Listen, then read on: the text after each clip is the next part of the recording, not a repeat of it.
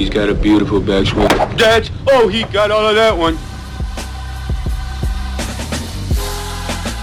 Oh my gosh. That is amazing. Layup with an iron into the hazard. Oh my god, you had to deal with the golf course people too! Well, that wasn't quite what I meant, you know.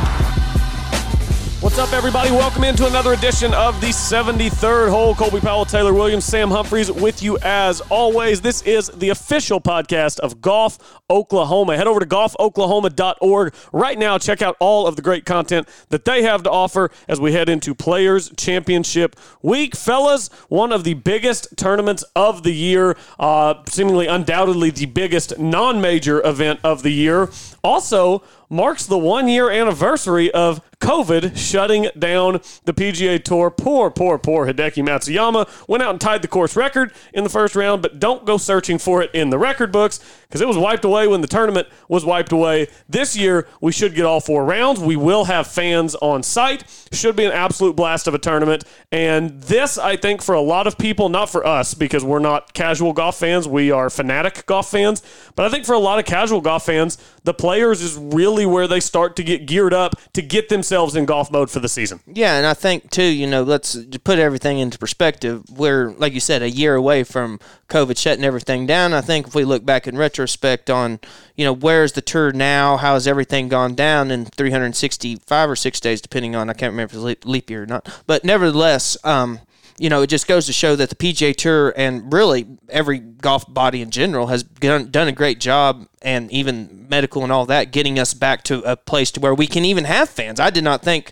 a year ago when this shut down we would be having fans. So to have fans is is fantastic and you allude to it Colby. I mean it's it is the fifth biggest tournament in golf. It's so big that people consider it the fifth major, which we've talked about on our show makes at least makes my blood boil, makes me cringe like no other, especially when they especially when people who haven't won majors try to count that as a major. It just I, I I can't handle it, guys. But at the end of the day, this is the biggest purse on the PGA Tour. So I think that the, if you are going to pick a week to run out some big dogs, this is the week. Yeah, absolutely, and it's also uh, the most stacked field every year, or at least one of the three to four most stacked fields of the year. Whenever you look at uh, at at strength of field, and look at this. So because this event was canceled last year, let me rattle off some guys for you who have never officially competed in this event. Collin Morikawa has never officially competed in this event. He's got four wins, he's got a major, he's got a World Golf Championship. Viktor Hovland has never officially competed in this event. Neither has Matthew Wolff, and Matthew Wolff not in the field this week, only player in the top 50,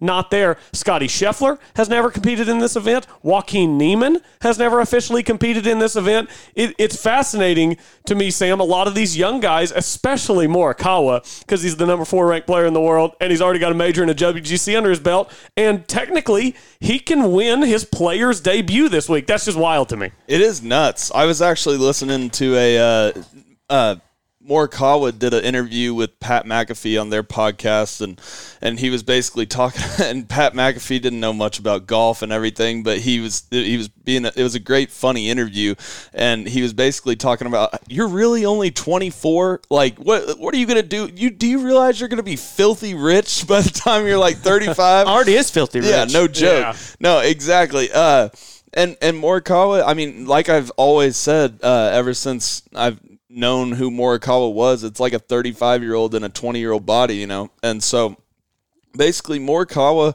um, and Scheffler, and you have guys like Sam Burns, a lot of guys who haven't played there, maybe have played one time before, who are good players who are getting their first look at TPC Sawgrass, and it's and TPC Sawgrass is one of those courses where um, I feel like prior knowledge is definitely going to help. So you might either stay away from them or take a shot in the dark. I, So- I, I completely agree. Sam. I mean, we it's it's weird because it's you look at and you have to play this course numerous times to figure out how to play it. But the problem is, it's a traditional Pete Dye course, and Pete Dye is famous for saying golf was meant to be unfair. So basically you can hit good shots and be penalized for them. That's what a lot of Pete Dye courses are known for. And so, I mean, you could be just a little bit off and not have it. So while you need the um, the experience there, because then you know exactly where to miss. Very similar to Augusta in the aspect, but just because of the Pete Dye design, it doesn't allow for the consistent names to be there every single year. I mean, we can go through every single one of the top 10 favorites in, of this week, guys, and all of them are going to at one point have probably a miscut under their name or have a finish that's not ideal compared to what they want. There's not, you know, at the Masters, there's a couple guys that always stick out to you. And this week, with it being obviously one of the biggest, uh, highest strength of fields of the year, and with all the great names and the unvariable course, it's really hard to uh, to pinpoint one exact person who is going to win, but I completely agree, Sam. I think that experience helps so much. And the only really other experience that any of these first timers would have had would have been if uh, do they still have the AJGA down at TPC Sawgrass? Sam, do you Uh, know? Yeah. Yes, Yes, they do. Yeah, the Yep. junior players. Yeah. Yeah. So maybe some of these younger guys, maybe uh, really good juniors, got to play there and that. But yeah, it's still a different experience. but but yeah, it's still a little bit of tournament Experience. A quick thing while you were talking about the AJGA down there, um, we just got news that they're going to make uh, in in course out of bounds on nine, and Bryson had been talking On- on- about. okay, so on 18. I mean, sorry, So, on yeah. 18. I don't know why I said nine. Um, it, it basically, he, I know why I said nine because they're going down nine and it's on, they're teeing off at number 18. But, anyways, uh, in the AJGA, the this teenager named Jivon Sihota went down nine all three days uh, of the 54 hole tournament and made birdie bogey bogey. But Birdie bogey bogey. I would I would love to know. I'm sure that that information is not readily available. Where the tee shot ended up, the two rounds that he made bogey, because Right. even when Bryson was considering taking his tee shot on 18 uh, left of the pond up number nine, it's about a 325 yard tee shot, and it's not like six at Bay Hill where he can just hit it in like this hundred yard wide area and he's going to carry. It's a, a shot that requires a little bit of finesse and accuracy. And then the tour came out and said, for safety reasons, spectators, all of the above left of the pond on 18s out of bounds. And I don't know about y'all. I think that's a smart move. Yeah, I, I totally agree. I, I think it would kind of ruin the ending if Bryson went. I mean, it might be entertaining, but like, say Bryson has a one shot lead and then doesn't even have to hit that shot going Right. one of the tighter fairways on tour, one of the tougher finishing holes, um, at, at least driving wise. And um, also, if the other thing about going left over there, it's a side slope and you got some trees and it's a decent angle, but it's still not anything that easy Well, coming into the green. And also But- too, you're you're changing the whole perception of the green. The green's long long back to front. Now all of a sudden you're hitting to a, a green that's not very uh, depth wise very long, and so. Over there, you, who knows what kind of lie you're going to get, and then you're trying to hit it over the water. On, I mean, it just it, it didn't seem like a plausible thing for me. Um, I mean, you can relate it to football in the sense of safety, right? If you hit someone helmet to helmet, what you're penalized and you're fined for it. So, I mean, at the end of the day, um, one of the most famous ones we can remember is back when Tiger won the Zozo. Bubba went through the trees on that um on the one hole that went essentially 360 degrees, and, you know, hit it through, and, and Yeah. there's people there and had to move them. And Right. you know, as much as I hate the concept of in course out of bounds, you a golf ball traveling 190 miles an hour like DeChambeau's is if it's someone in the head, they're going to die. I mean, let, us just be honest. And so, and, and especially if fans are going to be out there, you got to keep people's safety someone involved. Not not saying them being right off the fairway is any safer, but at the same time, if you can eliminate any risk, you might as well. As much as it goes against my gut, because I hate in course out of bounds with a passion. Yeah, in course out of bounds is always tough for me too because it's like, man, if you if you hit it on the golf course, you find it, you play it. But I, I don't know. I do think that you, know, I don't think what Bryson did last week on number six at Bay Hill. I mean, that's just a guy who can hit it a mile, taking a different line than everybody else is able to, to, to take. I didn't feel like to me that really compromised the integrity of the way the hole is supposed to be played. I think I would feel differently on 18 at Sawgrass this week. If you were to go left of the pond there, I think, in my opinion, that would compromise the way the hole is supposed to be played because that is supposed to be a tee shot where you have to step up and you have to, if you really want to get aggressive with that tee shot and give yourself a good look into that green, which is a pretty well protected green, you've got to take on the water and you've got to be pretty aggressive or you can bail out right and it makes the approach shot much, much tougher. Uh, so I, I like the way that they're going to play the hole this week. Gentlemen, TPC Sawgrass is home to one of the iconic calls in the game of golf. We had to bring it to you this week, the week of the Players Championship. So this is the, the full clip of Tiger in 2001, uh, the, the better than most calls, about four minutes. I condensed it down to about a minute. So here's Tiger in 2001, better than most. Johnny, I have seen a number of players putt from the back part of this green, and the results have not been good. Mostly uh, like Tom Kite, way to the right. Well, the ball wants to break left up on top, and Yeah. then once it comes down the slope, it moves hard to the right and it picks up speed. he almost needs to pretend, Gary, looks to me like, like the hole is up on the top of the ridge, as you said, four or five, maybe even six feet left of the hole, and try and just barely roll it past there.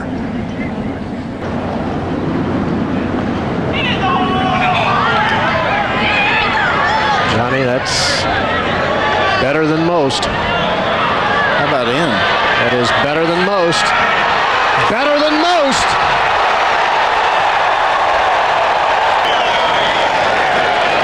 Johnny, I think it's safe to say you could hit that putt 50 times and maybe make it once. That was just uh, another Tiger moment. One of the great long putts I've ever seen.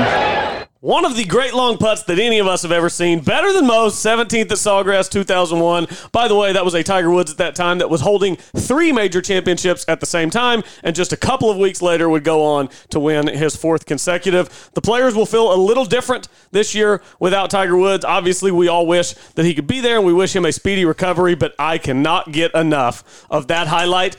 And I see it about a thousand times every year, and I still can't get enough. No, it, it's fantastic. And, and the commentators said you could set 50 balls down and make it. I'd, be, I'd venture closer to 100, maybe even 500. That putt, it was, what, a triple breaker over the slope. I think if you set 100 balls down, you'd probably put more in the water than you would make it, in my opinion. I mean, seriously, it's, it's that hard because once you get over that slope, it's so fast. And, you know, maybe hot take here. I'm not sure. I'm we all know the traditional Sunday pin on 17, right? Back, uh, essentially, right side of the green, front right, middle right, however you want to phrase it. I, I would phrase it as kind of back right because it's, oh, it's past the bunker. it's not that back though. It's Yeah. not that back. It's that green's so hard to. Yeah. That's what I'm saying. So Yeah. in, that, in that portion, so m- On essentially the right middle little right. peninsula. Yeah, whatever. middle right, right peninsula is a good way to put it. Essentially, my hot take is I would like the Sunday pin to be where it was when Tiger made that putt. I think that Ooh. would be a more intriguing. I think they, they have it there obviously earlier in the week. It was Saturday then. I think different days. I think they, put do theirs it. on like Friday now Yeah, most that- years. If I that's, remember uh, right. That was infamous where Freddie Freddie did the the infamous best par of all time where he hit it in the Yep. water and then made a hole in one on the Yep. next shot. So Flew it and- right and in the with, hole. with that exact same pin. I, so I think that that would be a decent change just because. Uh, it, it's because if you hit it past, you're gonna have a putt like Tiger did. If you hit it short, we all know what's gonna happen, and it kind of gets that Augusta 16 feel. If you got a little bit of a back slope, you can hit it in there, hit a good shot. I don't know about you guys. I think it'd make it a little bit of a better, better Yeah. Sunday for me. I mean, I I don't mind it wherever the pin is on that on that hole. I just one one thing that I was thinking about yesterday when I was doing my research. Um, man, I think that 17 at Sawgrass might be the least bogeyed par three uh, on tour. Do you think? Do you think that that's possible? That it's the least bogeyed The par least three? bogeyed. yeah, because it's either going to be a double or a par That's a good point. or a point. birdie. It's a good point. Bogeys bogeys would either have to come Bo- from three from- putts or from getting up and down Up from the and drop down. zone. Yeah. Yeah. Yeah, I would say maybe not compared, probably not the most on tour, obviously, just because it's some people are going to get up and down from the drop zone Right. and that kind of thing. But I guarantee it's up there, and obviously we all know it's up there in the double or worse category. Oh well, yeah. year, no, you know? that's not what I'm saying. And- I'm saying just strictly bogey. yeah, absolutely, and and that's that's exactly to your point because also too with with the pin being where it is on Sunday normally. You don't see a whole lot of three putts, really. I mean, it, it gets a little bit of slopey down there, but not really. If- Well, and Didn't they level out the green a couple of years ago? I, I knew they did some sort of redesign. I'm sure they did, which I, I don't know. Um, um, but um, at the end of the day, I I don't know, guys. And me and Colby kind of talked about. it. I remember this conversation exactly last year when we broke down our favorite three hole stretches. I'm not sure if you remember. We that. did, yeah. And so we threw 16, 17, 18 in it because it's infamous. And I remember saying, and I still feel the same way. I think it's a really good stretch of holes, but comparatively to some of the other ones, I think it is a little overrated in my opinion. It's it's great entertainment to Uh, watch, but it's over it. It, it there's I- there's I- I other don't think three I hole can stre- there's other three hole stretches out there that are better in my opinion. I'm sure there are better three hole stretches, but I still don't think 17, 16, 17, 18 at Sawgrass is overrated. I mean, it's still because all three are very much. And, and I don't mean risk reward in the sense of like a drivable par four. I just mean there's water very much in play on all three of those holes. Yeah. So I like to watch a tournament coming down the stretch there because I know that if a guy steps on 16 with a three shot lead, the tournament's not over. And I like that. I like knowing that you can't just play safe on the final holes of a tournament. You've got to hit the shots required or else you can make a big number. I, I like that at the end of tournaments. I'll, I'll be honest with you. Hot take here. I like the last three holes at Bay Hill last week. Now I do the final three at Players. Really? Because look at it. Number 18 played as the hardest hole. Uh, number 17 played as the third hardest hole. 16 was played as the easiest hole. That's a perfect mix of three holes there. Okay. And and I I, I like 15 as a whole. Here's one question for you guys. When's the last time you remember someone on 18 with a lead and actually hooking it in the water or choking? Oh, it doesn't Adam really Scott. happen. Exactly. Adam That's Scott my almost point. did. Adam Scott, 2004, 17 years ago. That's my point. It But doesn't that happen fairway, that much. that fairway is super narrow, though. but, Yeah, but, but, how- they don't how miss. often- but, but okay, they don't miss it. But you're talking about a guy who's in the lead on Sunday. I'm sure that there have been a lot of guys who've been like in the top five on Sunday, Yeah. maybe two or three groups from the final group, and they've been within a shot or two and need to birdie 18 to try to get up to get tied for the lead. They play it too and, aggressive and, and and, you then don't, hook but it you don't lead. see that many birdies on 18 either. That's also my 18 point. is 18 is definitely harder than 17 is, and obviously 16 is an easy hole. But that 16, what makes 16 great is you can have big swings and momentum. but and like then- you can at 16 at Bay Hill. Yeah, I get. I, I know what you're saying. Yeah, Connor but, made eagle last week. Westwood and Bryson both made par. But par. Bay Hill doesn't have 17 in the mix, and that's one of the great par threes in the history of golf. I, I, I agree. I agree. It is, but Six, 16 at Bay Hill, the only problem I have with that, it has no character. Like 16 at Bay Hill to me is just a very boring short par five, very little character. I all three holes at at Sawgrass to close are very just defined. The, they just have a lot of character, and I like that. I just and, and like I said, um, you know, my first statement was that they're over. they- They're not bad holes by any stretch of the imagination, but like I said, we had to go back 17 years to think of someone iconic who actually hit it in the water on there. And then, like for example, when we went in the You're playoff talking, with but you're Rick- talking about 18. Yeah. You're not even factoring in 16 and 17. Well, I mean, okay. about all the think about Eh, all the iconic shots come from 16 and 17, and then you got to put it in the fairway on 18, and then you basically win. Na- name me three people who had a chance to win a tournament on 17 hit it in the water. I mean, I can't do it off the top of my head. The only one, the only one I can think of is Sergio. Oh, okay, so Sergio if the did it. holes are that good, you should be able to think of them off the Yeah, top but of your they head. don't Who put choked? they don't put the pin up front to lure them into the water on 17 Why on not? Sunday. On Why Sunday. not? I thought that's the whole so, point so of to me, it. even going back to your point about the pin on 17, the only place I wouldn't want it to be is like back middle on that tier. I either want it to be way over on the right where it is now because then The it, it toughest looks. pin, the toughest pin is up front because guys might get a little too greedy. See, I think that, I, and I, I bet there's analytics on this, and we could go back and look at the pin locations.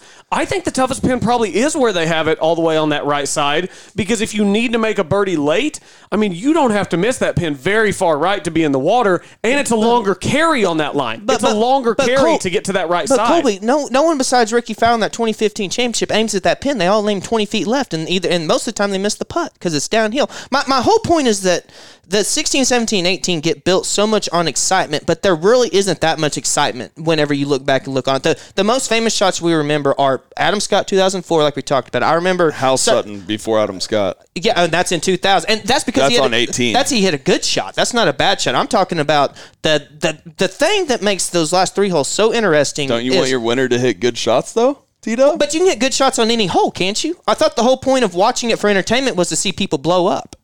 Is that not is that not the reason that that that's exciting? Is because you can have volatility. 16's exciting because you can have a guy make an eagle and a guy make a par, and then you're going straight into 17, and it's that stadium feel right there. It's all really close together, and you hear guys, you, the group ahead of you might hit one in the water, and then you know you walking off 16 green See, I- with sweaty I think, palms. I think 16 to 17 are exciting because a guy could make birdie or could make double. Now, we, we, we don't see a lot of doubles on Sunday in the final group because that guy's playing the best golf of anybody literally on planet Earth that week. So we don't see that many guys hit it in the water in the final group on Sunday But because those guys are playing unbelievable Yeah. golf. And even if you eagle or birdie 16, put it on the green on 17, then you have the toughest drive on the course on 18. That's why I think it's if it's the toughest if it's the toughest drive, why do we not see people hit in, in the water there more? I, I mean, a it lot of just guys me? play I- the safe out to the right, and then they have a harder approach shot in. Yeah. But That- that's my point. I'm just saying I, it. It's not as exciting of a finish as people make it out to be. Look back on the past years. Look at the people that win, and look at how they do it. They, it's, it's just, and there's not people losing the tournament out there hitting it in the water. So It let's just- do it- this. I, I want to hear from the listeners. So this is what I want the listeners to do. Find us on Twitter at the 73rd hole. Tweet us your opinions on the three hole closing stretch at TPC Sawgrass. Overrated, underrated, about right. What do you think of 16, 17, 18? Uh, you can also, if you want to go to the 73rdhole.com and go to contact us, let us know because I'm curious. I'd like I'm to too- get, I'd like to get T-Dub, some outside what, opinions. What about this? What's what's the greatest course in America?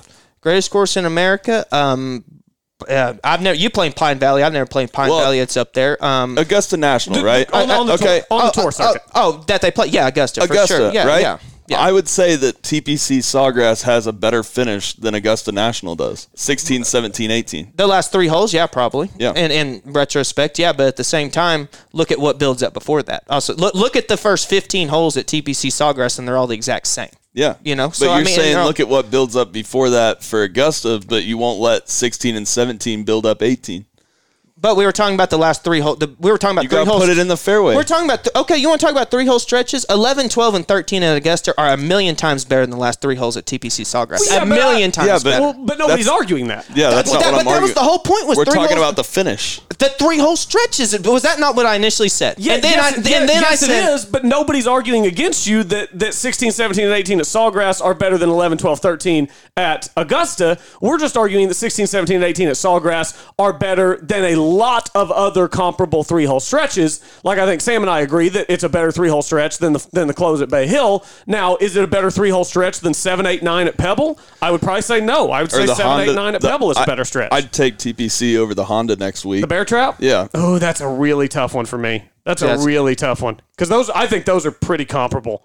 Well, I mean, the Bear Trap's just harder, but The I'm Bear saying harder. But I'm saying that it's probably more entertaining to have 16 that par five, and then the Island Green, and then Well, and, 18. and you know, Paul Azinger probably likes the finish at the Honda just because it's a more iconic event. It, it- it is the Honda. Mark It's Wilson Honda. won. And I just want to. I just, I just want to make sure everyone listening understands. I am not saying the last three holes are bad holes by any stretch of the. I think 16 is one of the best par fives around. I think. I think it's a really great hole. I just think that it gets so built up that. That you have to, I mean, obviously you do have to, you have to hit great shots no matter what course you're playing to win a tournament, right? I just think that there's not as much volatility as people think there are on the final three holes. I don't know. I don't know. Maybe it's just so, me. so let me ask you a question. One final follow up, and then we're going to move on. Do you think that any of that opinion that you have is based around the fact that you have gotten so tired of watching the Rickie Fowler commercials? I would say that, but Tigers won there twice, and I keep seeing Rory highlights, and I like Rory. So no, I'm not going to say. That. I'm just saying I.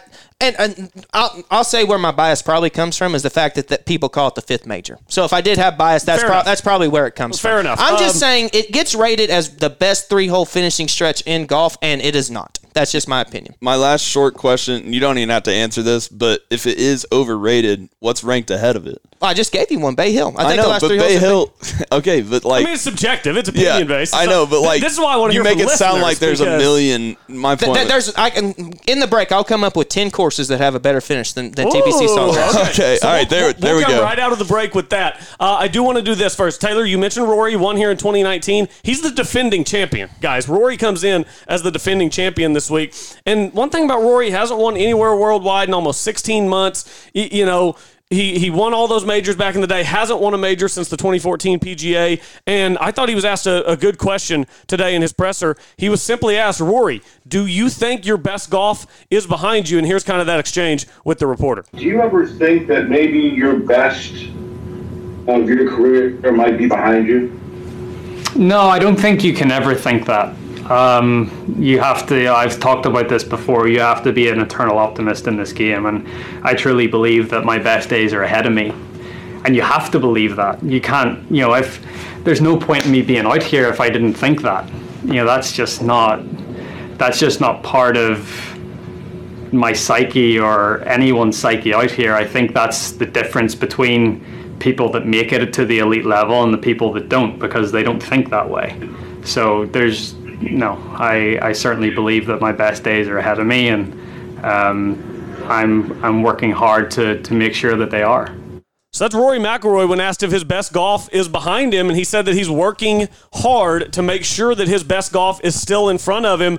I, I don't know, guys. Obviously, Rory set a very high bar for himself a decade ago whenever he lit the world on fire. And, and then even a couple of years ago when he had the string of the top fives and he would mix a win in occasionally, he's been number one in the world at various times throughout his career. Do you think that Rory McIlroy can still play the best golf of his career moving forward. Uh, keeping in mind, let me real quick I, I, before I throw this to you, Rory is 31 years old. So, do you believe right now at this moment, with everything he's already accomplished, that his best golf is still in front of him? I think that. Well, I mean, he was number one. I don't know how many weeks he was ranked number one in the world. So I mean, I don't know how much it- is to get better than that. I do think he can at one point return the number one in the world, and I do think he will. Um, I just think that he is too talented of a player.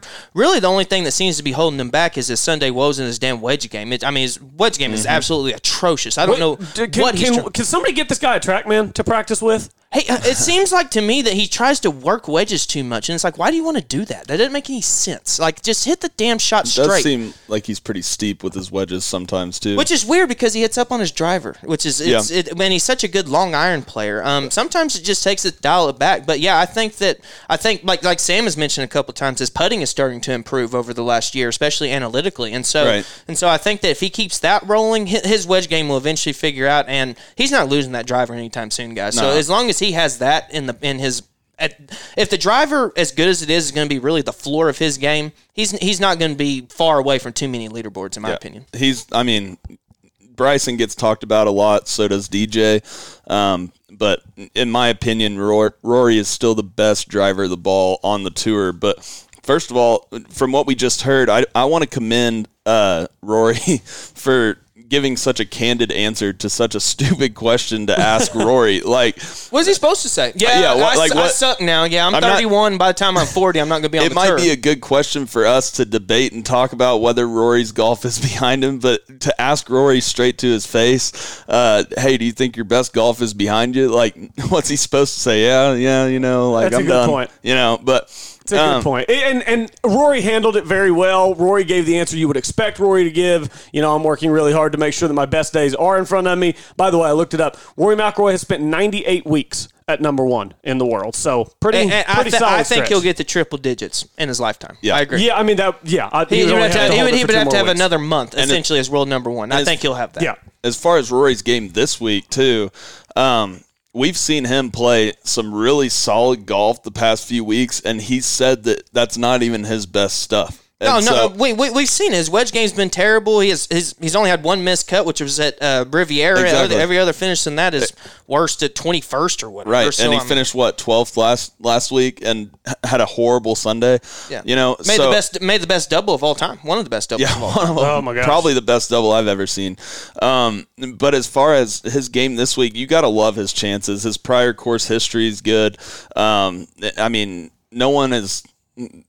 I wouldn't bet against Rory this Let, week. let me ask you this: Do you feel even better about maybe picking Rory to win this week? Because normally the defending champ never defends at Sawgrass, but he's the defending champ from two years ago. Does that does that factor into your mindset at all as as to how you feel about Rory this week? I, I think I think it heightens his chances to win. I do, I do, because like you said, Colby. I mean, when you're going just there's a big difference between 365 days and whatever that is times two. So I mean, but seven 730? 730. Yeah. That, Well hey, I, done. hey, I did that faster than you, Colby. Well How about done. that? Yeah. So I mean, there's we all know there's a big difference in that. So Right. I mean, if you can go from that period, and also too, you know, when whenever you're the defending champion, a lot of times you have obligations. You know, you got to talk to the media a lot more. You got to do all this stuff, and he's still gonna have to do that. But at the same time, obviously, with COVID, kind of limits limits that down a little bit. And so, I, I, I definitely think having a two year gap between tournaments is what definitely gives Rory an advantage here to to have a chance to actually repeat as champion, even though it would have been in a two year span.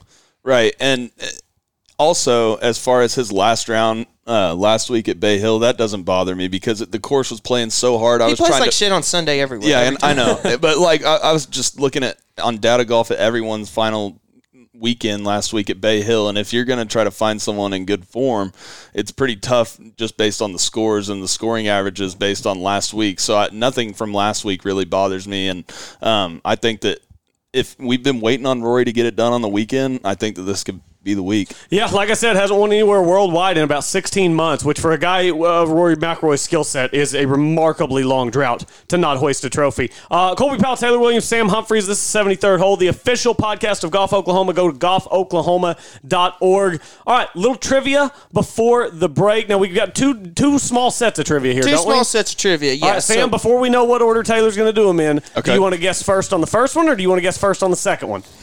I'll I'll go number two. You'll go number two. All right. So I'm guessing first on our first round of trivia here. So uh, Taylor, fire away. We uh, we like to do this every week and have a little fun. And this is Players Week, and should be some good players trivia. Awesome. go. All right, so here we go. Um, first one will be this tournament established in 1974, guys. All right. There have only been six people who have won here more than once Okay. since 1974. That's right, uh, that- that's pretty crazy to me. Is that, is that not? I mean, that goes to show that anyone can really win here. Yeah. right? This is there are no trends at And- Sawgrass. no. No, trends. And one thing you'll notice that is a trend, and I'll, I'll just explain at the end. So, anyone who wants to start first with the Uh, I'm He's go- starting I'm first. going first on this one. Sam will go first and, on the and next. one. both games will do We'll essentially just do a three strike system. Once you get three Yeah. strikes, you're out. But if, Okay. if the other person has to go too, then you, you know you're it, just because you go first and you get the third strike doesn't mean you automatically lose. Okay, Okay. so players to win twice at Sawgrass? Yes. Uh, let's go 2001, 2013, Tiger Woods. You got the years right too. I'm very impressive. So There you go. good job. That was kind of the and, layup. and, and here, here, here's. I want to start the trend of my point here. What was the difference in years, number wise? 12. Twelve years. Twelve years difference between wins. So Okay. Did Nicklaus do it?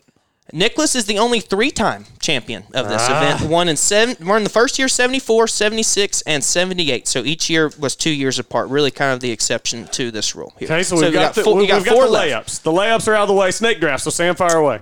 Um, This is tough, man. This is tough. Guys who won let, the let me players let, let me know if you want a hint, any hints, and I'll give you a hint, and I'll, I'll make them not too obvious. I don't know why I'm struggling. Uh, my goodness. Just throw out a name. That's what I'm doing. Just throw out a name. Uh, did let's see. Uh, I'm gonna. this is. I mean, this is crazy. I This can't is think hard. of one. Uh, did uh Nick Faldo do it? Nick Faldo's not on the list. Did Nick Faldo even win a Players? I, don't I, I, I'd have to pull. I have to pull up the winners. I don't know. But you're my guy because I was about to guess Faldo. So I appreciate that. Now I don't have to guess Faldo. Uh, so I get two guesses. Uh, let me just throw a couple names out. Let me throw Greg Norman at you. Greg Norman did not win here twice. He does have the tournament record here, 24 under though. Come on, Greg Norman, get your act together. Uh, okay, win one here twice. Trying to think back in the day. Both y'all have one strike. I'm trying to think back in the day. This is How many Man, are there, there, is T. Dub? You have four left. There were six total. how about Sutton? Did Sutton win here twice? Sutton won here in 2000 to beat Tiger. Yep. Previously, 1983. 17 year difference Oh, let's between. go. I should have gotten House. I Let's mentioned go. House Sutton earlier. I Be don't the know why I right name blanked on that. today. Yeah. So Colby has two. Uh, Sam, you got one, and one. Both y'all have one strike. All right, Oh, Sam, man. two guesses. this is tough. I. I mean, I. My mind is completely blank on this. I'm just gonna go with. Um. I'll, I'll give you a hint. None of these guys are younger than 50 currently. Whoa. Okay. Okay. That, that helps. makes it even tougher. Did actually. Freddie? Did Freddie do it? Freddie won in 1984 and, ni- and 1996. A 12 right. year There we gap. go. That a was 12 year gap. Okay. So notice so far, guys, we've had a 12 year gap, a 17 year gap, and a 12 year gap between winners. Pretty. So, you're, so, so you're telling me Rory's not going to win this year? I, I, apparently not, but I sure hope I'm wrong. All right, two-time winners. You get another guess, Sam. Two more. Older Um, than Fifty. This is brutal. Good night. Uh, older than fifty. Man, I mean, I'm not really old enough to remember many of these guys. I'm not Um, either. I mean, we, were, we were uh, born in the '90s, so we're guessing guys who probably won it before we were born. only only one of the wins out of the four remaining were in the 2000s. Wow. Did uh, um, I can't believe we've each got two so far. Very impressive, guys. Very impressive. Shows that 73rd hole knows our golf knowledge. did Azinger win the players? Um, he has not won it twice. I don't know if he's won it at all. I'll I don't even know. He's look. probably too focused on the Honda. Yeah, exactly. Yeah, uh, too close on the schedule. So two don't know. strikes for Sam. So. Way too focused on the Honda. All right, I get to throw out two names. So let's try to think back to that time frame. Uh, let me throw Nick Price at you. Show me Nick Price. Nick Price was not a two-time winner. He won in 1993. I'm looking. What a I got the list right here. All right, so I'm either going to get my third one right or I'm going to get my third strike, and then Sam will have a chance to answer before he gets his third strike. Oh, I don't think Phil won here twice. Oh, I got. I think I have one. I one. don't think. All right, I'm gonna throw one at you. It's my last guess. It's either striker. It's number three. Give me Vijay. No, Vijay for for for a one dollar, Bob. Vijay was not a two-time winner. Oh, here, that, and that was I- literally my guess. Was it? yes. It doesn't look like he won here at all, actually. So. God, what a bum! I watched him hitting that. He didn't win the year that he hit it off the toe, like of his putter on He 16. That, that, He- that was a really good shot, by the way. he but should no, have he just not erased his scores twice. like he did in uh, Indonesia in 1985. No doubt. Yeah. All right. So Sam, you get get another guess. If it's third strike, y'all tie. Um, We're definitely gonna Fred tie. Funk. Fred Funk. I know he won one year, but my computer literally just shut off, so I have no idea. Um, the the last two guys y'all did not get. Um, Davis Love the third. One Oh, here, DL3. one in 1992, and shot like 64 or something the final round 2003 in the rain. The next one I would have been really shocked if y'all got Steve Elkington. Steve One- Elkington. One, whoa. one of the more beautiful swings on um, that the tour has ever seen. One in 91 and 97. That's insane to me that there've only been six two-time winners. Like just Yeah. win it a second time, and Jack's the only guy who's done it three. So all right, that was the first of our two trivia contests. Mm-hmm. So Sam, you get to guess It first pro- in this one. It proves how tough the field is uh, in the players. It Yeah. proves how many guys and the course setup at TPC also brings a lot of shorter hitters into it, and the, Yep. and a lot of guys like Tim Clarks of the world, or you know KJ Choi. KJ Choi's Well- of the world, well, or like we just- Kim, Matt, Matt Kuchar. Siwoo- like, yeah. like we saw here, guys. Hal Sutton went 17 years between wins. I mean, that That's goes, crazy. you know, that goes to show that you could be one Yeah. player, and then uh, two decades later, you can be entirely different. So, next game we have here, guys, like we mentioned, it's one of the most stacked fields of the year. So, I figured this would be a fairly simple game because there's only, I believe, 19 or 20 names. We'll do the same three strike system. Top 100 players not in the field this week. All right, there are two layups. Sam gets to guess first. There's two layups. Brooks. Brooks, Brooks is one of them. He is the highest ranked in the world, number 12. Okay, pardon me. There are three layups. Uh, I'll go with Wolff. Wolff, number Yeah. 20 in the world, is not in the field due to injury. Oh, it's snake draft, isn't it? Thank draft. Colby, go ahead. Sweet. Tiger. Tiger, number 57th ranked player in the world. Those, Currently- those are the layups. Yeah. Now we start guessing. uh, also, too, you can have the list of top 100 in the world in front of you. Just because if they're outside the top 100, I wouldn't know because I only looked at the top 100. Right. So All right, I got a couple more guesses here when it comes Uh, around to me. All right. Um, let me see here. Um, man, I don't know who isn't in the field this week. Um, is I feel like I'm going to dominate this one because I spent way too much time looking at the entire field list this week. I mean, I I have no idea. Um, Thomas Pieters because he's probably on the European tour. Thomas Pieters is on the European tour, most expensive on the, The Qatar Qatar- DraftKings. or Qatar Qatar- Masters. Yeah, Qatar I noticed Masters. that earlier. Mhm. Yep. So one more pick, Sam. You got two more, or you got one Um, more. I'm sorry. And then No one has a strike yet. Um, let me see here. I feel like this one's easier than the last one because we can at least have the list pulled up so I can at least just look at a name and throw something out. Is Andy Sullivan? Andy Sullivan is not in the field. I don't think he's playing across the pond either, though. I didn't see him at least Okay. listed on there. So No he's number 60, yet. number 61 ranked player in the world. All right, how about Laurie Canter? Laurie Canter in the field? Laurie Canter, number 98 player in the world, not in the event. Laurie Canter not in the field. Fantastic. How about Antoine Rozner from I- France? Shout out Antoine Rozner from UMKC. There he is. Yeah. Top 100 player in the world. Rozner. I like you. Shout Colby, out to go- Tony. Going to the bottom of the leaderboard. Tony's in the bottom of top 100 in the world. What's he ranked? Uh, he's 97th. the 97th ranked player in the world. Let's go. That's not your voice? My guy. Shout out. I didn't even realize that. Yeah. All right, so Kobe's got no strikes yet for anyone. Very impressive, guys. Um, what about uh, Sami Valimaki? Sami Valimaki is not in the field, ranked currently 86th in the world. That was my next one. Was Valimaki. Uh, You just got to throw out the most random Euro names, and you're probably going to throw something Uh, and hit. Tom Lewis. Tom Lewis is in the field this week. Oh, there is a strike. right. There is a strike this We week. We got Yep. a strike. I like that a lot. Uh, all right. My next pick, I'm going to go with Thomas Detry. Thomas Detry, 83 in the world, is not in the field. Not he is in a- the He is field. playing across the pond. What a bum. Not in the field. Uh, How many let's more do look, we let's have? Look. Uh, Like a lot? Um, one, two, oh, I got another one. I got another one. ten. There's 10 left. Give me uh, Shugo Imahira. Shugo Imahira, 72nd ranked player in the world, not in the field. Let's go. Colby's I on, you, fi- I- Colby's I on spent- fire. Colby's I- on fire. I spent hours the last couple days looking at the entire field trying to figure And out if what we I want if to we do. get through the list and um and we get through all the players, it's whoever has the least amount of strikes. Uh, Rasmus Hojgaard. Rasmus Hojgaard, 76th ranked player in the world, not in the field. And then I'm going to go with um, is good night. I don't know. I, don't- this is tough. Uh, is Aaron Rawl in the field? Aaron Rai. Aaron Rai. Oh, is, it's Rai. A- Aaron Rai, Mr. Iron Cover. Aaron Rai is playing in Qatar. So is playing in Qatar. Yep. So now we have um, one, two, three, let's see, was that seven left? Um, yep, seven, be, yep. seven players left. Yep. Seven players left. Uh, okay, now I'm assuming withdrawals are on the list.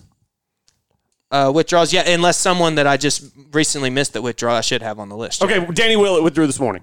Uh, then I did not have him on the list. So yes, then he's So- not. so that in. counts? Yeah, yeah that Okay. count- I, I, I didn't know he withdrew. So yes, I didn't know so, we were so then counting- add another one onto the list. Okay, So I didn't know if we were counting withdrawals. So No, Danny I Willett didn't hear- I didn't hear the Danny Uh, Willett news. By the way, positive COVID nineteen ca- test. So get well soon, Danny Willett. Get well soon, Danny Absolutely. Willett. Uh, Uh, let you me got get one one more. Let me get one more. I'm gonna throw. I'm gonna throw Erik van Rooyen at you, 63rd ranked player in the world. He is not in the field this week. Let's go. A 63rd ranked player. Kobe's on fire. Kobe has no strikes. no strikes. I spent so Did, much Sam has time one looking at strike. this field. did you say? Uh, There's our let me look. guesses. We have six Did you players. say left, gentlemen. Victor Perez yet? We have not said Victor Perez yet. Victor Perez is in the field this week. Really? Okay. He plays a lot in Europe. Yep, That's he, two he- strikes. Yep, he's staying over here. Sam, two strikes. Two no. strikes. Uh, and then I'm gonna go with um, Robert MacIntyre. Robert MacIntyre is in the field this week. Oh. Dang, Sam, three Three strikes. strikes? Quit. Colby. Okay. Colby, So- so Colby can I- with the shutout. I feel like Can I try to Barkley run it over out? here doing Yeah, try what to- team he play for. try, try to run it. Try to run it out, Colby. You got you got five more. Uh, how about defending champ, uh, or pardon me, former champion Martin Kaymer? Martin Kaymer, 88th ranked in the world, not in the field. Pretty Not in the surpri- field this N- week. Normally has a good track record here too. Uh, okay, so he's not in the field. How about George Coetzee from South Africa? George Africa? Coetzee, number 79 ranked player in the world, I not mean- in the field. Colby. Not in the field. Dude, I've spent so much time studying the field for this time. I've done more research for this Um, than any other tournament. How about, uh, Wait, did you just go two? I'm just running it out. You, Oh, you're three oh. Got strikes. three strikes, bro. Is it, You're out. Is it Cabrera Bello? Cabrera Bell, 100th ranked player in the world, is not in the field. Not in the field. So how many more we got? Like three, four? There's two left on my list. Uh, how about uh, show me Kevin Streelman? Kevin Streelman is in the field this week. Is in the field this week. Show me Lucas Herbert. Lucas Herbert, 55th ranked player in the world, not in the field this week. Not One in the left. field. How about uh, Fratelli? Fratelli, I believe, is in the field this week. Okay. What about Chan Kim, 77th ranked player in the world? That's the last one. That's the last one. You guys nailed it. Colby, you're on fire. I'm telling you, I've done my research, which is why you're all going to want to come back after the break for the picks. Before we take a quick break, fellas, give me a quick college golf update on the week. I know Oklahoma Christian was in action. Sam, you got your UMKC shirt on. How'd your Roos do this week? Oh, down they in did. Texas. The Roos did okay. Uh, obviously, this is their first tournament back after the COVID thing. They weren't even allowed to practice or anything until two weeks ago um, because the team was whatever suspended for COVID reasons. You know what I mean? Um, so McCain Shellhart of Edmond, Oklahoma, who plays for UMKC, finished T14, and I also got to give my buddy Paul Fouquier. Uh, a shout out for finishing T7. Uh, he's from France, uh, from Paris, France. Just like your boy Rozner. Yeah, Maybe- he's boys. Yeah, there's maybe- a French connection at UMKC. We've Maybe had he's a, a, future top 100 player in the world. He definitely has the talent to be. So, um, and then obviously, uh, you had uh, Anton Albers of Little Rock, Arkansas, Little Rock, um, kind of close to close to Tulsa up there. Uh, Arkansas, Little Rock with a nice finish. Uh, t- or in third place, and then you had SMU, the team win. Noah Goodwin uh, shot a 207 to finish second, and McClure Meisner uh, finished third. So you're saying the team got a good win?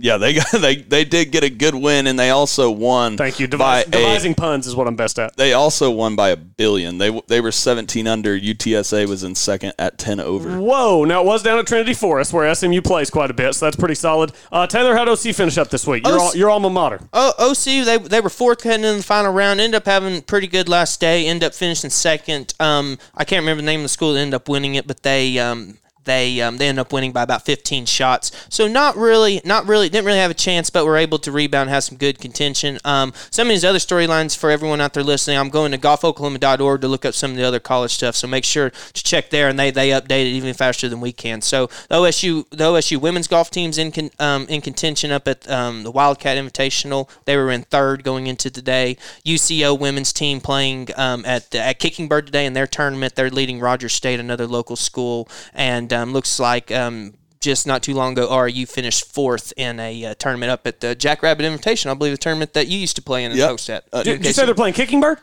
Uh, the women's team is yes. Okay, Jack- so pre redesign, Kicking Bird is about to shut down. Also, Golf Oklahoma broke the news yesterday. Conrad is shutting down uh, pretty soon until 2022. So Kicking Yep. Bird and Conrad, two munis in the metro area, one in Midwest City, one in Edmond, both undergoing major redesigns that are going to have them closed for north of a year.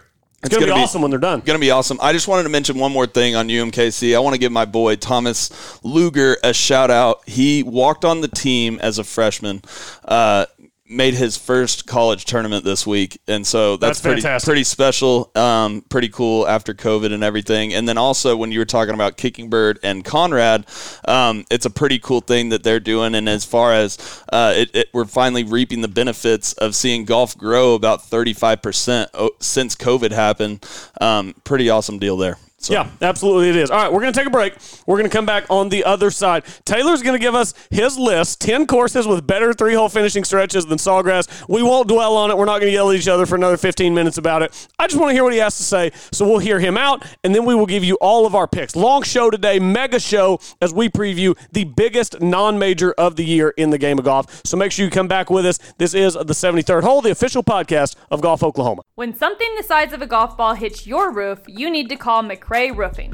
McRay Roofing is Oklahoma's designer roofing service specialist. For years, Jeff McRay and the experienced team at McRay Roofing and Exteriors have served fellow Oklahomans by helping them with their roofing needs. McRay Roofing uses only top quality materials and professional crews to make sure that each job is done right so it will give you the years of service, security, and protection you need from the unpredictable Oklahoma weather. McRay Roofing offers residential and commercial roofing, ventilation services, and custom copper designs. McRay Roofing is dedicated to exceeding the homeowner's expectations. It's not just a roof, it is your home's crowning glory. Call McRay Roofing today at 405 692 4000.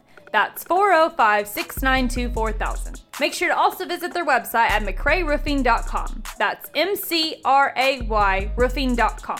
Don't get caught with a leaking roof. Contact McRay Roofing for your free inspection today.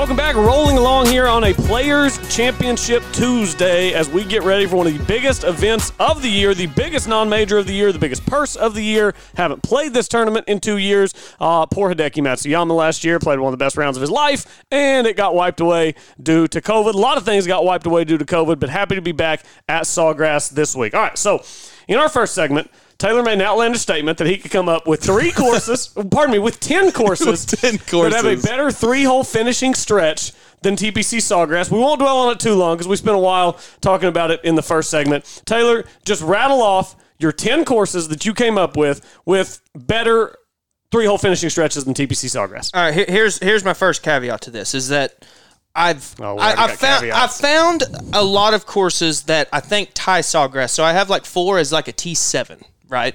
So so I guess so. If you want to count it as ten more, I'll give you ten that at least compare. Okay. Okay.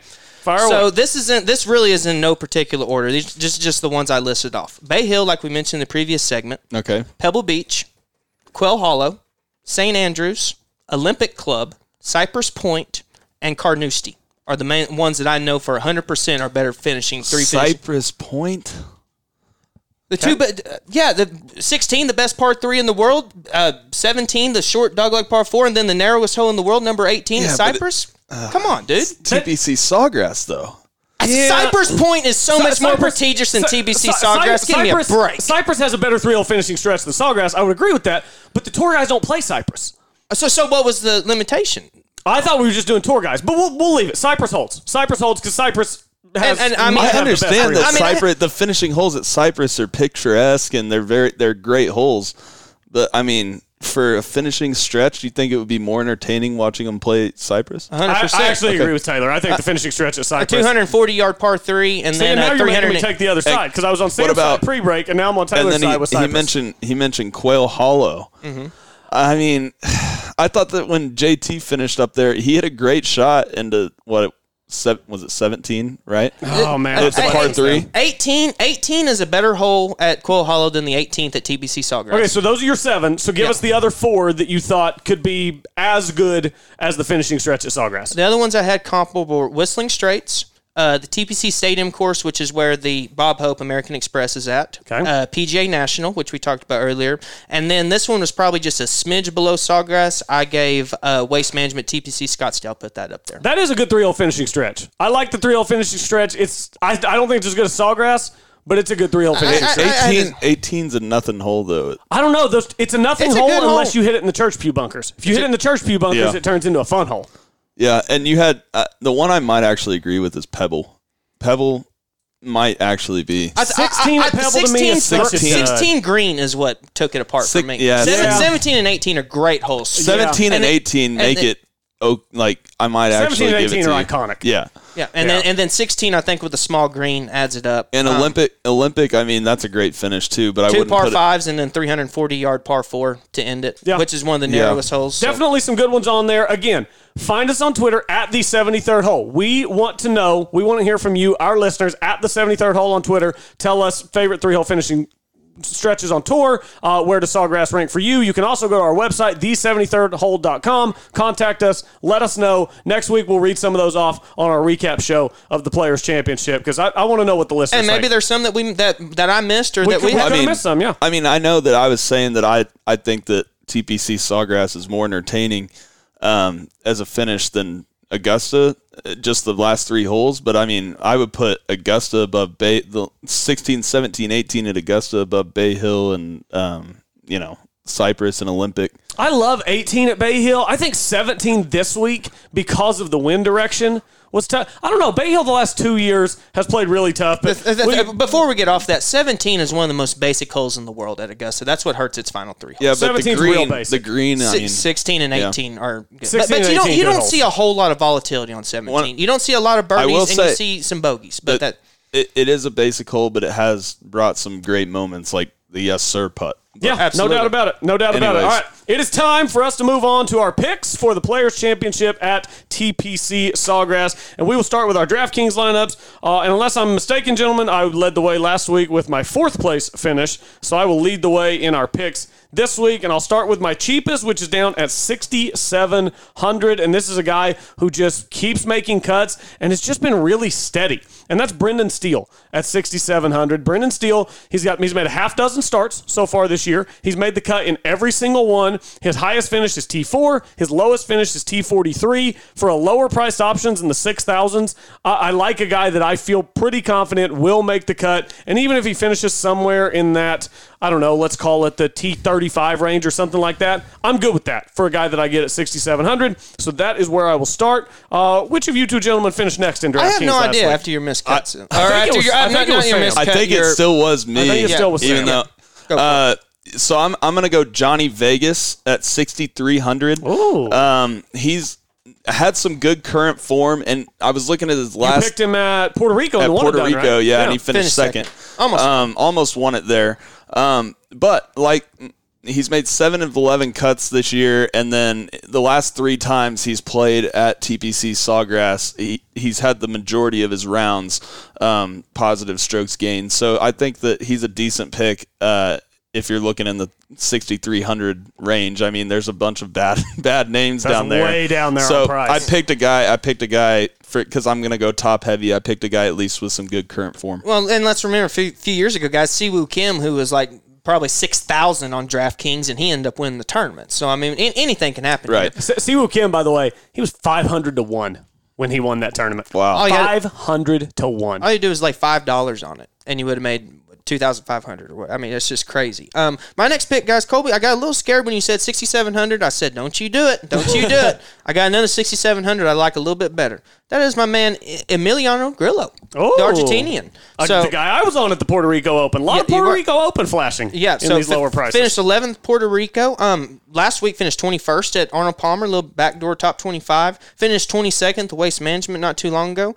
But this is where it caught me, guys. Last three, if if I say years, it's just going to be just everyone listening. It's 2019 on. They didn't host it in 2020. So Right, so yeah. uh, last three appearances here 26th, 37th, and 11th. So only one missed cut, and that was his first appearance. So for a guy cheaper than 7,000, I'm going to ride with that. And then I always love whenever he comes up, guys, because I pick him every single week, and I don't have to explain myself why I do because it's just so automatic. 7,100 Christiaan Bezuidenhout. I'm going to pick. I'm I, gonna, I'm shocked. Sam, I'm- are you shocked? Because I'm shocked. I, I had him in one of my first lineups, uh, but then I ended up changing it around Well, Sam's pre-break. changed his DraftKings lineup like 14 times since he got here. So, Taylor, any particular reason you're picking Christiaan Bezuidenhout? This is very out of character for Okay, you. so let's read off the recent recent finishes, guys. So I mean, he he, he has not played here before. Play, I mean, he played one round last year. Here, but um, finished seventh last week. Um, finished thirty second at, at the workday, and I have to pull up the official World Golf rankings to figure. Real, real quick, while you do that, I had Bezuidenhout on my list, and I decided not to pick him because I knew 100% for sure that you were going to have him in, in your lineup. And I'm like, no, I'm just going to leave him for Taylor because that's your guy. You've been on him since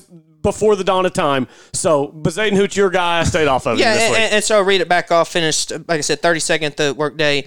Uh, 53rd made the cut at Saudi. Finished 22nd Omega Dubai. Finished 12th at the Abu Dhabi. So really hasn't really played too much bad golf since the year started. So But by the way, I'm getting a little frustrated because I think a lot of the people in our, our DraftKings pool that we do, it's like 20 people a week. I think most of them probably listen to our podcast, and a lot of them have started to jump on Bezuidenhout, and he's playing pretty good golf. And the three people who finished ahead of me last week, I think they all had Bezuidenhout. Bunch of bums. Well, I started on him when he was 60 something in the world. Now look at him, 34 ranked player in the world. So Yeah. he's heading positive direction. Yep. So go ahead, Well, Sam. I'm gonna go with your pick, Emiliano Grillo, and I'm just Oh. gonna add uh, the fact that in, in 2017 he had a round where he was plus 7.74 shots on the field. In 2018 Sawgrass? at Sawgrass, Wow. In 27 in 2018 he had a round where he was plus 3.36 shots on the field, and in 2019 he had a round where he was five plus 5.96 uh, shots on the field. So he loves this course. He's played 15 rounds and is positive 1.2 shots on the field. Plus, you add in the fact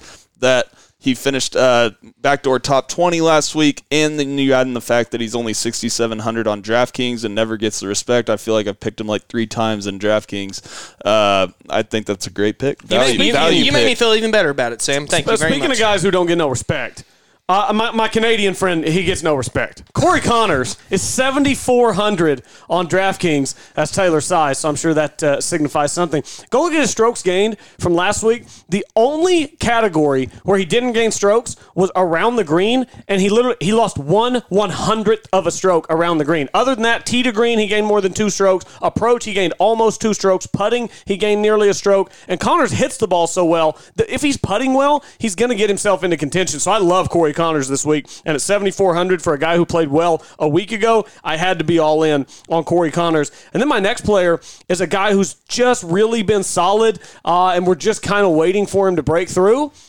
Give me Will Zalatoris at 7,600. pick. He, uh, the, in fact, the only category he lost strokes in last week was putting. He hits the ball so, so well. I think from a ball striking standpoint, he'll be able to pick apart Sawgrass, and it's just a matter of whether the putts go in. So at 7,600, I, that was actually the last pick that I filled my lineup with, and I left $200 on the table. There were some other guys that I could have picked Rose, Louis, uh, Kokrak, some of these other guys, and I decided to go with Zalatoris because I think he's going to have a good week. The only three players in the last 12 months to have gained more strokes tee to green than Will Zalatoris are Jon Rahm, Justin Thomas, and Dustin Johnson. Sweet. I like that. I like it a whole lot. For 7,600. yeah, 7,600.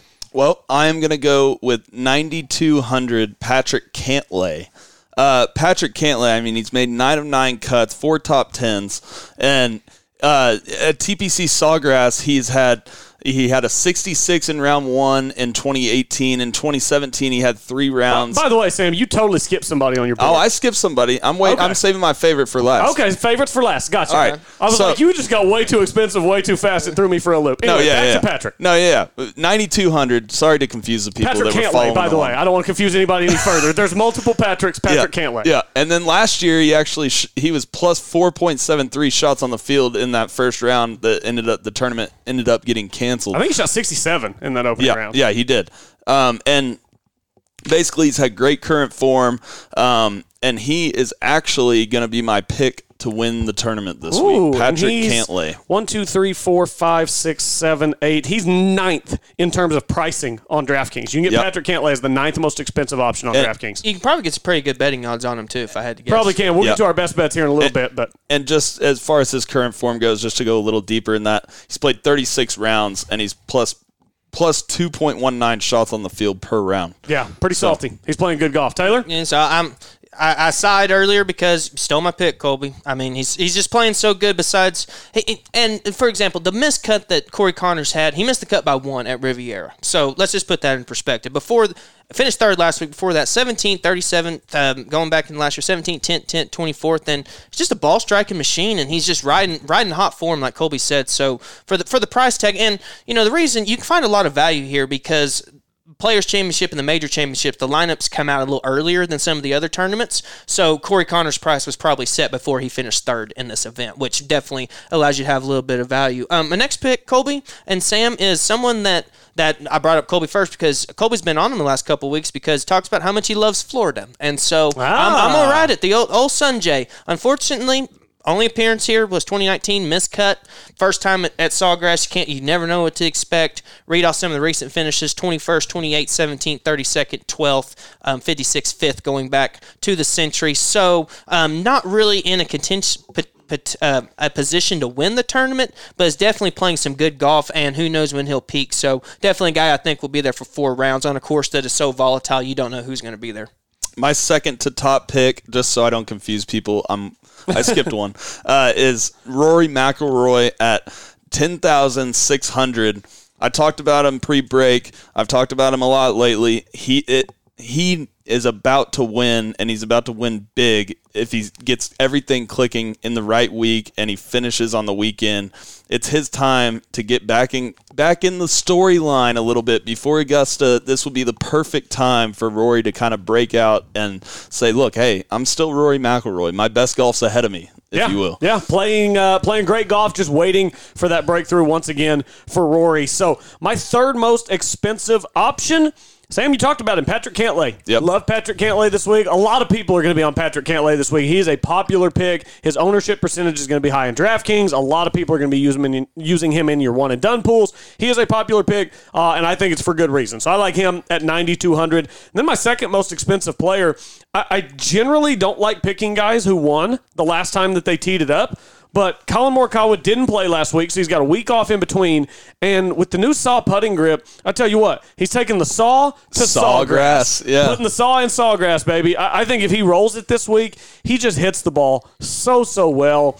His iron shots, I mean, I'm telling you, if they put the Protracer behind Collin Morikawa and you're watching it with a non golf fan, bet him 10 bucks it's going to be a two yard fade. Bet him 10 bucks it's going to be a two yard fade all day and you'll make stacks of money. He's just so, so consistent. Love Morikawa at I mean, 9,400. the strength of his game is his iron game, and there's no better place to be a great iron player than TPC Sawgrass. Also, is he the let's look one, two, three, four, five, six, seven, eighth most expensive option on DraftKings for a guy who's ranked fourth in the world? So a little bit of value there as well. Yep. Absolutely. Um, all right, and then my top uh, money pick is going to be Jon Rahm at ten thousand nine hundred.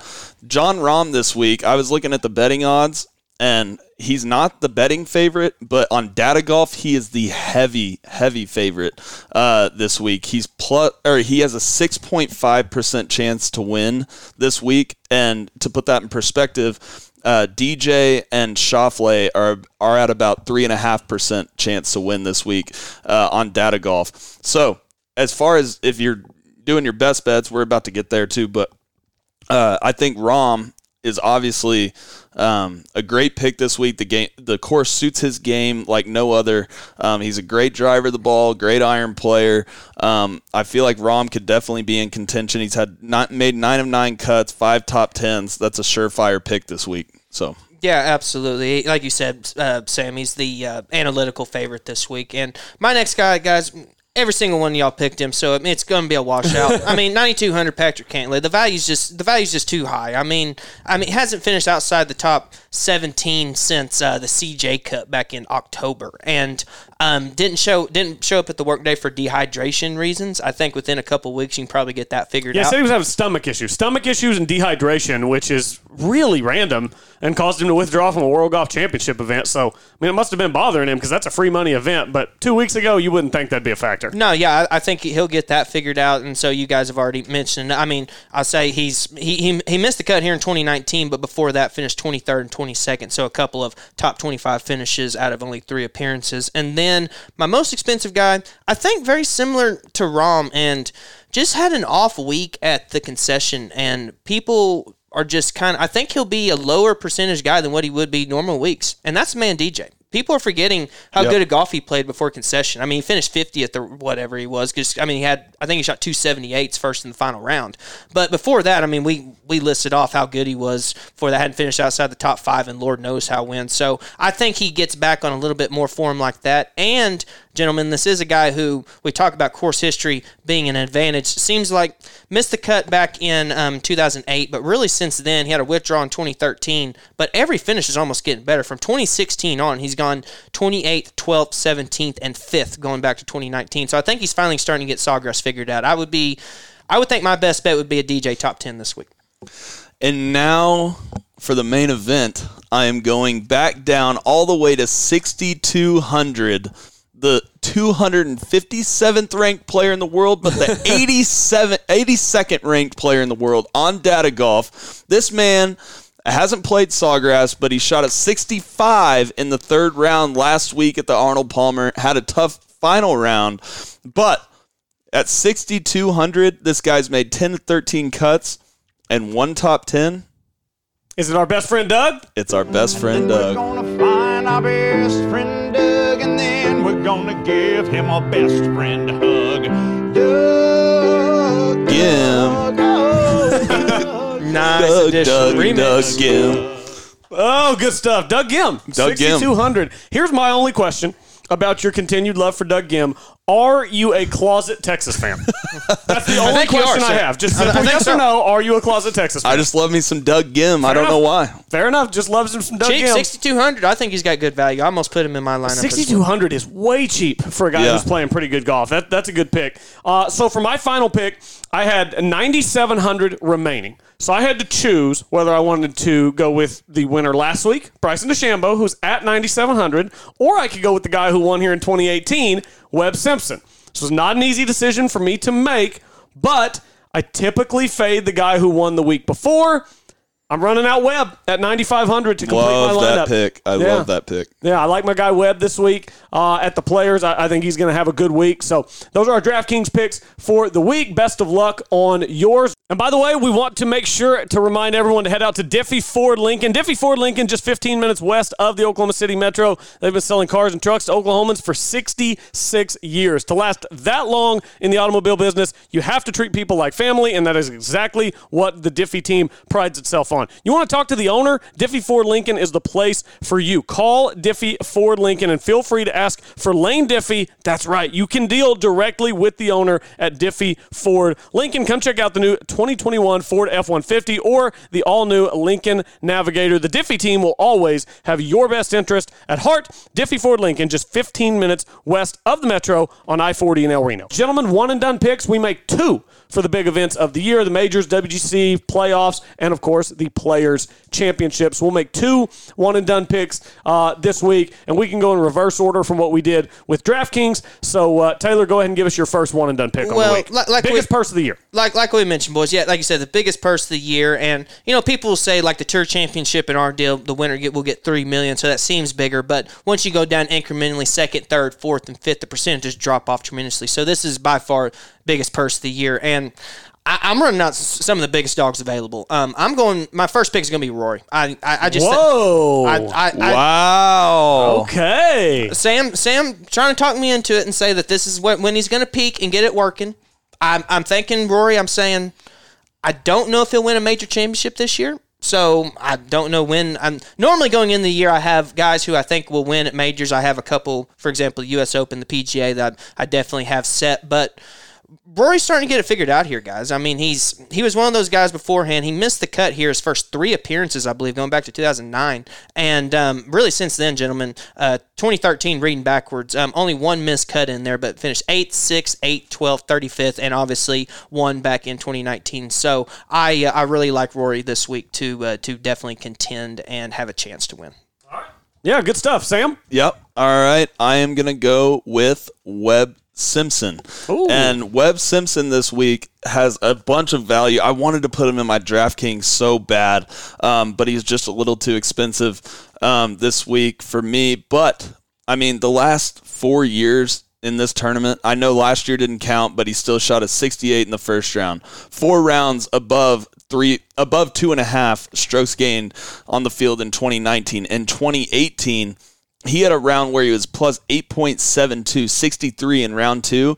And hit, and all of his rounds were above three and a half, and had another one at plus six point four six, and then back to seventeen uh, he had a, a plus four four and a half and a plus four point three.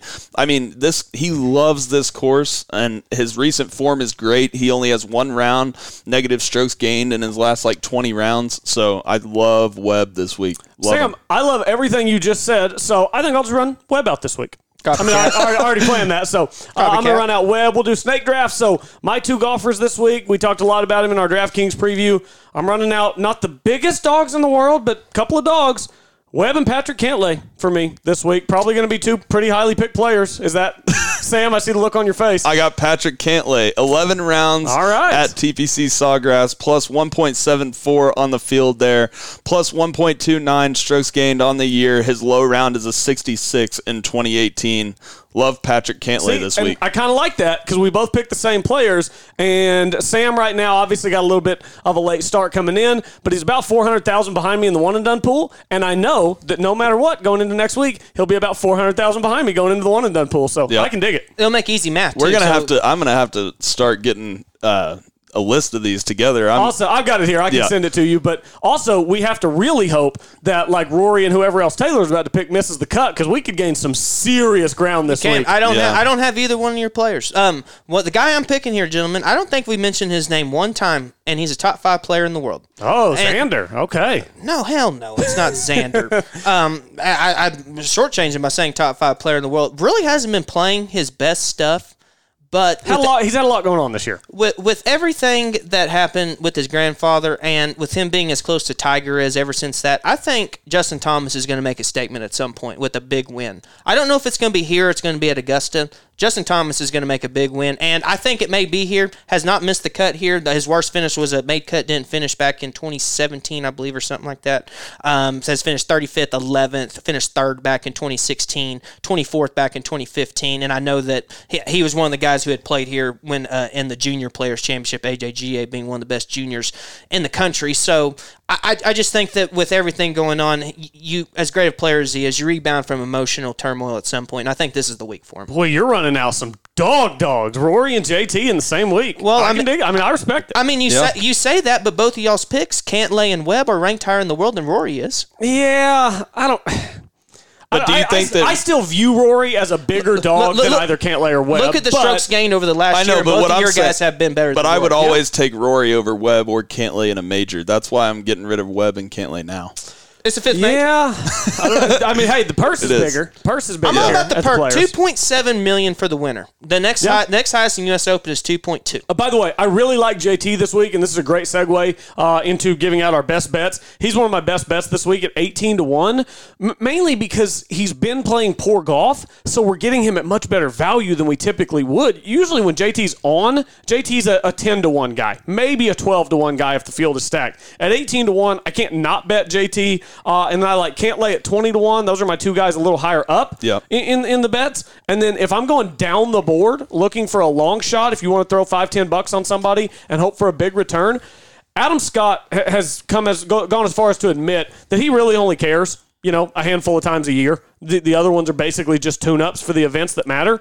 The players is an event that matter. All different kinds of styles can win. Uh, so 75 to 1. I think if you want to run out a long shot, I like Adam Scott at that number. Yeah, my best bets are at the top of the list. I like Rahm just because there's Rory, DeChambeau, and DJ ahead of him, and uh, Data Golf at least has him as a heavy favorite. So I mean, if you see that as any value there, he's at plus sixteen hundred um, on the sports book, and then. Um, obviously Webb, and then when you go down the list here, I like Hideki Matsuyama at plus three thousand. He plays. He plays well here. Hideki he plays very well here, and he's the top 25 machine. He seems to finish top 20 every week without contending. It's Um, just so hard to watch the tournament if you pick Hideki. It's just it's I don't know why. Yeah. He to me is just like nerve wracking to me if I pick Hideki and then I have to actually watch him play. and then Oh, go ahead. I, I was Go just going to back you up, Sam. So, uh, including he shot the 63 last year to lead by nine. Yep. Um, before that, going backwards, he finished eighth, missed the cut in 2018, 22nd, 7th, 17th, 23rd at this event. So, besides his missed cut, no finish worse than 23rd. So, Yeah. pr- it's pretty good form here. Yeah, and then I have a couple other really good value picks uh, as far as their sports book goes. Uh, Matthew Fitzpatrick at uh, plus four thousand, and then I have uh, let me see here, and then Cameron Smith at plus five thousand. Those are both. If you, You, go you love you some Cam Smith. go down the list, and Cam Smith should play good on a course like this. You know, So. you know, gentlemen. I, I, into my best bets thing. I there's a couple of tournaments each year. For example, one's the American Express, Bob Hope, however you want to phrase it, where it seems so open that it's so hard to pick a winner. Yeah. That, and it and it this is one of those weeks to where if I was going to be betting, like I said, I said DJ top ten would be my best bet. I would go into wherever you're at and try to bet matchups this week. I think Yeah. I think that's where you're going to make your money. It's going to be it's, it's you got such a good and that's one thing too that we, we haven't done yet and we always do. I'm going to ask y'all um, do our weekly guess the strength of field. So we'll, just to show into perspective how good. But with when you have all the there's two players outside the top 50 or two players inside the top 50 that aren't playing this week. 48 of the top 50 best players in I the thought it world. was just one. Are there two in the top 50? I thought it was just Wolff. Koepka. Koepka Yeah. WD because of the knee. I forgot Right. Koepka. Yeah. Yep, yep. Totally spaced on that for some reason. Yep, and and Tigers 57 too. So that's Right. another one. So Yeah. um, you by, know, by the way, before we uh, guess the strength of the field, let's show some love to the local guys in the field this week. Absolutely. Uh, OU being represented by Abraham Ancer. Abraham Ancer should, uh, should should do some good stuff. Oklahoma State side, we've got Viktor Hovland, Rickie Fowler, Taylor Gooch, friend of the show, Alex Noren, and Chucky Three Sticks will be in the field. Uh, and then I created a miscellaneous category, which is basically just the Robert Streb category. Robert Streb in the field this week. Shout Brian out Harman in the field too. Chickasha's finest. Yep. Brian Harman, Scott T- Scott Tway, friend of the show. Yep. On, on the bag. So a lot of guys in the field this Speaking week. of speaking of the Tways, uh, Bob Tway actually has the highest score ever on number seventeen at TPC Sawgrass. Made Really? It, made it made it twelve in two thousand and five. nice. That is impressive. Yeah. How did he do that? I'm assuming. Well, uh, did he, He made did a putt for a I twelve. was like, I bet he hit it in the water five times. Well, my, my point being was he did he go up and try to drop in the drop zone or did he t- Roy McAvoy it and say just screw it and just kept throwing the ball down? I'm not sure. I'm not sure. When, I, if we got video, let's go look. That'd be one of the best 12s ever. So, all right, guys, uh, strength of field. We'll do it for both events just because uh, the Qatar is very fascinating. So, what do y'all think the strength of field for the players this week is? Uh, strength of field for the players. Give me eight ten. Eight ten. What do you think, Sam? Uh, eight. I think it's higher than that. I think it's eight forty. Eight sixty six. Woo! To put it in perspective, last week's field at Bay Hill, which was really, really good, 460. Almost double, Wow. almost double as good Wow. a field. I mean, right, just the players. It's just always so so loaded. By the way, Bob Tway was seven under par when he stepped to uh, to the tee and made his Ah. twelve. I'm watching it right now, so you keep going, and I'll, I'll let you know how it plays out. all right, what, what It y'all- wasn't a very electric finish though. He went to right? the drop zone. We do know that. Okay, Bob, went to Bob the drop Tway, zone. Bob Tway went to the drop zone. Okay, that, that was the question I needed to know. It it wasn't a, like that was a predictable finish. Right The first, there. the first No, I'm just two, kidding. the first two went way long. He totally misclubbed on the first two, hit it way over the green, just landed in the water. Then he overcompensated on the third one, landed it basically next to the front flag, spun it back into the water Oh, on the third one in the drink. So he'd be hitting what seven now from the drop zone. So I'm assuming that this one is about to go in the water. I love doing play by play. It's starting to add up. by the way, Bob Tway just spun it back again into the water, so that he's he's now hitting nine Yeah. from the drop zone, and then uh, I think he hit nine. Looks like he hit nine to the back of the green, and then three swipe for Oh, no. a uh, for a very solid twelve. That is a good Took him from seven under to two over, and I would imagine cost him you know somewhere between the neighborhood of 10, 15 bucks. Yeah. right. Yeah, just just a little bit. All right, la- last thing, guys. Strength of field at Qatar. At Qatar. What do y'all think? Um, ninety four. One fifty. The reason I had to say it, it's the best number in the world. 69. Oh, Oh, nice. Shout out. There you go. So let me ask you that. Now that we have all this knowledge, what is in fact the best tournament being played this week? Good Is question. it the Qatar Masters or is it the players? Well, uh, at the end of the day, we have to resort to Paul Azinger, and he said the PJ Tour is always better. So we, That's we, true. we have to we have to go with him. That's he, true. He, And- he- and- he is the all-knowing uh, guru. Well, and this is a big week for Azinger because it's a nice little tune-up for the Honda. Yeah. Well, It's just, gosh, the best tournament being played this week will be played in Edmond, Oklahoma, and we're gonna be Oh. talking about that Oh, soon. oh, yeah, oh yeah, oh, yeah. We got some Oh, new. yeah. Yes, yes, So yes. what's the plan? Do we want to reveal the plan, or Let's- do we, let's do we reveal it now. a Why not? Fire away. Go ahead. Why not, This Sam? was your idea. So- you, you presented to the people. So obviously we got March Madness. So my idea, I called Taylor and T Dub, I mean Taylor and Colby, and said, "Look, we need to make a bracket and do. We both have. He has Tiger Woods 2004, 2005, 2006, and 2007. the video games. The video way. games. The video games. Yep. The video games. So we're going to make each region one of 2004, 2005, 2006, and 2007 regions. Make a 64 player bracket. We're going to have a draft, and we're going to draft whoever. They can be real players, they can be fake players. Um, and we're going to have a little little competition. It's gonna be so much fun. I cannot Especially wait. when I Friendly whoop y'all's competition. But as far as By, the- by the way, they're both at home practicing all week, and I don't have a game system that has the games, so I'm going to be super rusty, and these guys are going to put in 30 hours So between the now and reason Saturday. the reason why we're not going to the Xbox 360 to the like 2014 ones because the game got considerably harder We'll, we'll do after that in that. a month. That's gonna Yeah. be the Masters. We'll do that I, in a I- month. I, I Yeah. figured this would be so, the start of. because if you're having 20 because we're gonna put two TVs up there and have both both like say you have Sunday Tiger of 2004 and Sunday Tiger of 2007 playing each other in the championship. well, you're gonna we're both gonna be playing. We're gonna play TPC Sawgrass the whole time, um, and we're gonna see who wins. And the best record out of us three. Uh, is gonna we're gonna figure out a bet, but the best record wins between us, and we're gonna see what golfer wins, and maybe Pops Masterson will You- make a run. You know what would absolutely make my weekend? I'll bust y'all pops, you, dude. you, know- you know what would be the greatest thing of all time? If Taylor has like a one shot lead on 18 and hooks it in the water. that would be great. God, I'd be break so- a controller. It'd be unbelievable. All right, reminder go to the 73rd hole on Twitter and go to our website. Let us know best three hole finishing stretches in golf. Where does Sawgrass rank for you? Do you think it's overrated, about right, underrated? What do you think about the three hole finishing stretch at Sawgrass? Also, golfoklahoma.org. We are the official podcast of Golf Oklahoma, and we love working with them. The absolute best coverage in the state of Oklahoma. You've got to go check it out, golfoklahoma.org. golfoklahoma.org and the magazine, the Preview 2021 Senior PGA Preview magazine is coming out soon. Big time. And as far and I just wanted to mention one more thing about the thing we're doing this weekend with the bracket and the Tiger Woods stuff. Uh, it's going to be live on Twitch, and we're going to have a YouTube video coming out with that too. Oh, looky here. Yeah, got the spotlight on, so there's not going to be any mulligans or any cheating or anything like that. No, no, we're, no. We're going to have people calling in like they do on the tour for rules officials. Oh, yeah, Be like, we're gonna- Oh, Sam, you cheated on that. I On- have a question. If Patrick Reed would have ever been on any of these games, what what what would the stats have been under? Uh, what what what would even the category be? well, you know how S- sneak ability? Yeah, yeah, yeah. You know how they have caddy tip, and, Yes. you know, and you can hit the button and it'll tell you some random stuff. His would be improve lie. Yes. Yeah. Yeah, that's exactly what Press it is. Y to improve the lie. Yeah, and, and then how many times you could hit it would vary depending on the tournament. Probably anywhere between three and fifteen. Right. You get a bad lie in a bunker. You know, sometimes in the, you play the video games in the bottom right, it's like 64% buried. Yeah. You just press a button, knock that up to about 92%. Little Hero World Challenge action. That's a hell of a cha- hell of a trait there, Patrick Reed. Hell of Yeah. a trait. All right, great stuff. Uh, everybody have a great weekend. Thanks for listening once again to the 73rd Hole, the official podcast of Golf Oklahoma.